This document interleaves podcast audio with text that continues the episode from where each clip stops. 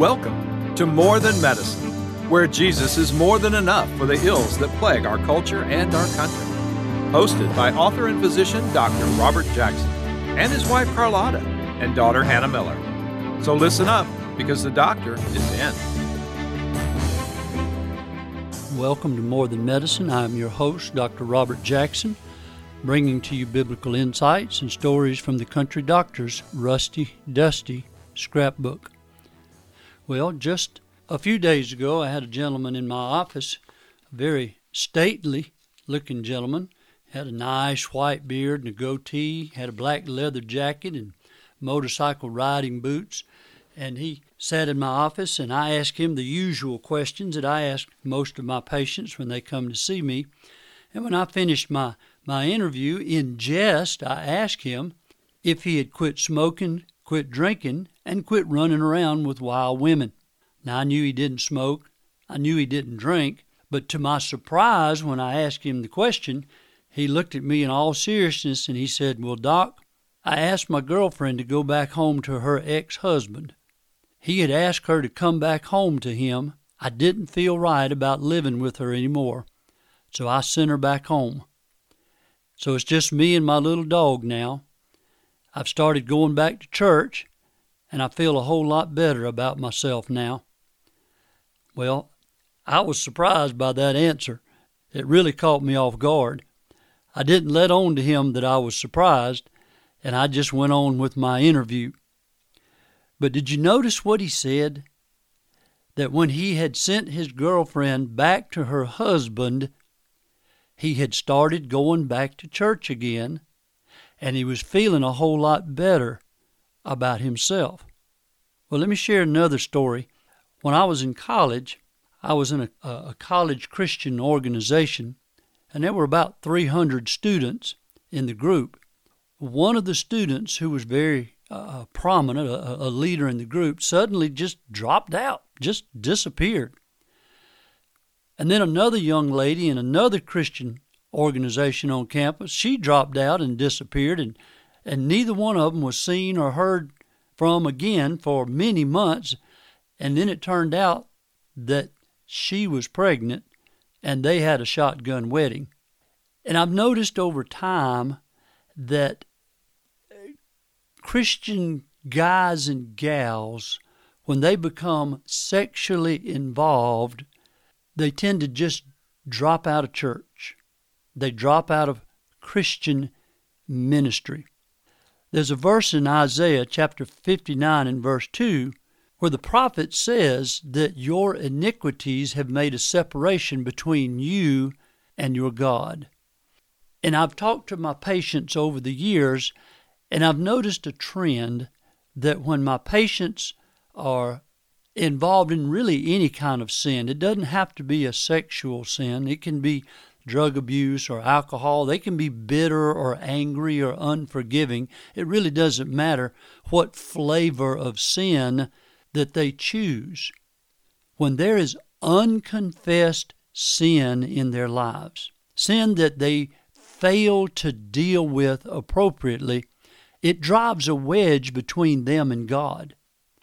And the pattern is that they first will quit praying. Secondly, they quit reading the Word of God. Thirdly, they will drop out of church and they quit associating with Christian friends. And oftentimes that sin will drive a wedge between them and their families. That's the progression. Now, in my medical practice, I estimate that about 40% or maybe a little more of my patient population are cohabiting. That means they're living together without being married. Now, what this presents for my female patients is an absence of security. You see, a wedding band and a wedding relationship, a wedded relationship, brings security for females. What it affords for men is sexual gratification without any long term commitment. Some years ago, when I would see a couple in my office who were living together but not married, cohabiting, I would challenge them to marry. And I would ask them, Are you planning to leave one another? and they would look at each other, and then they would look at me, and they would usually say, Well, no. And I would say, Well, then why don't you get married? What's holding you back? They would look at each other and they would look at me, and, and usually they had no good reason why they were not getting married. And so I would look at them again and I would say, Well, why don't you get married? And then I would give them a little short biblical discussion on the reason why people should get married. And I'm going to share that with you in a moment. Well, it was interesting because sometimes folks would look at each other and they would smile. And then in about two to three months, when they would come back for their next visit, a certain percentage of them would be all smiles, and they would look at me and they would say, Dr. Jackson, we did it. Well, I knew what they meant, but I would make them say it. And I would say, Well, you did what? And they would smile all over and they'd say, We got married. and I would just congratulate them. Now, not everybody, of course, would accept the challenge, but I felt like it was my responsibility to at least ask people who are living together, why don't you get married? So, let me ask you the question why should folks get married? Why should we marry? Is it just to be legal? Is it just to be honest? Is it just to avoid probate issues if one of the partners should die? And that's a serious consideration because I tell you, I had one of my patients' uh, partner died, and she was involved in some serious probate issues, and then his family swooped in, claimed the house that they were living in because it was in his name. They ousted her from the house, and she didn't have the emotional or financial wherewithal to combat the family, and she ended up with no place to live, even though she had lived in that house with her partner for over 10 years. And she was left out in the cold. But she had no legal claim to the house. The other thing is to consider is medic, medical legal decision making. I had a patient whose partner died, and he wanted to be there in the hospital with her, but they'd only been together, living together for two or three years, and the hospital would not even allow him into the ICU because they were not legally married. She was on a, a respirator, a ventilator.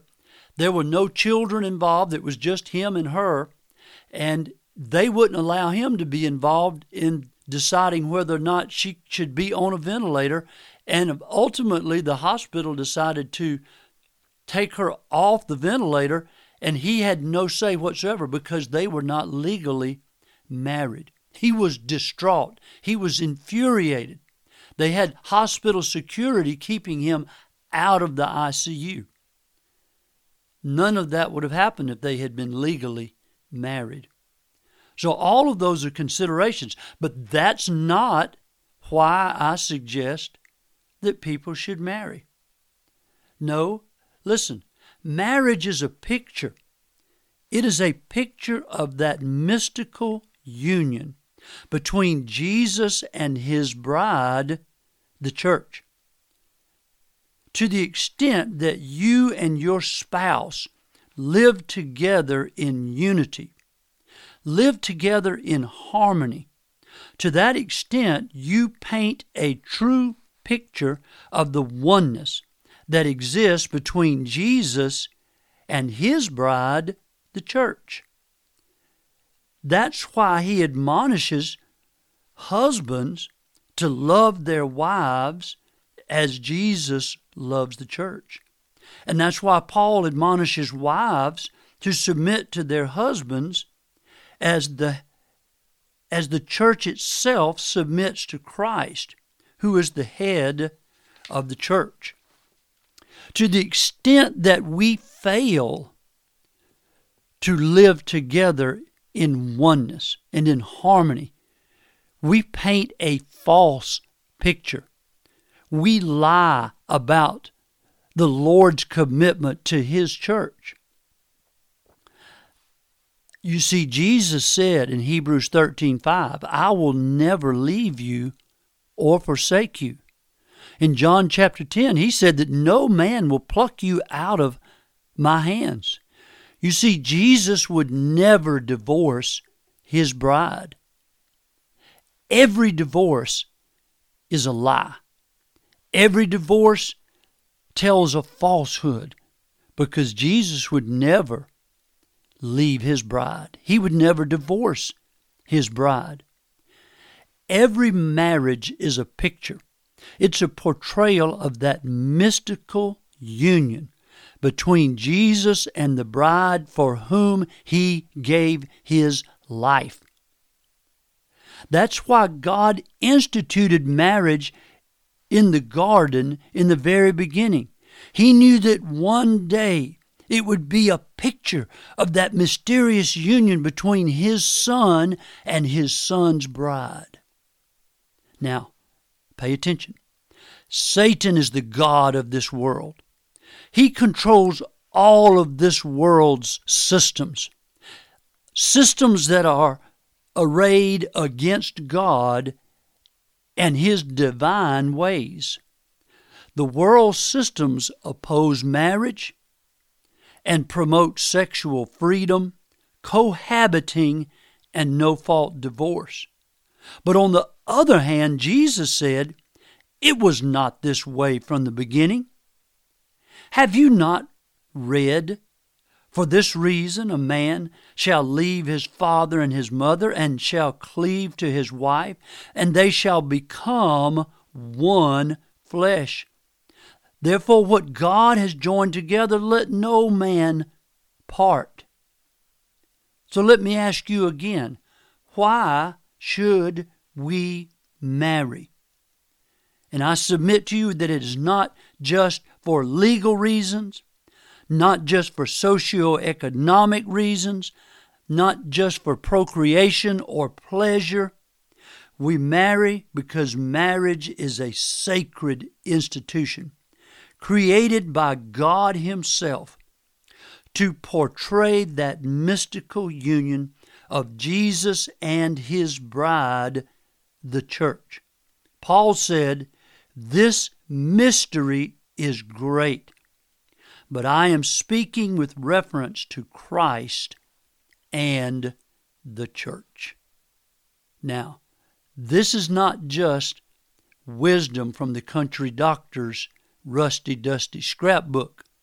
This is wisdom from the eternal Word that God has spoken.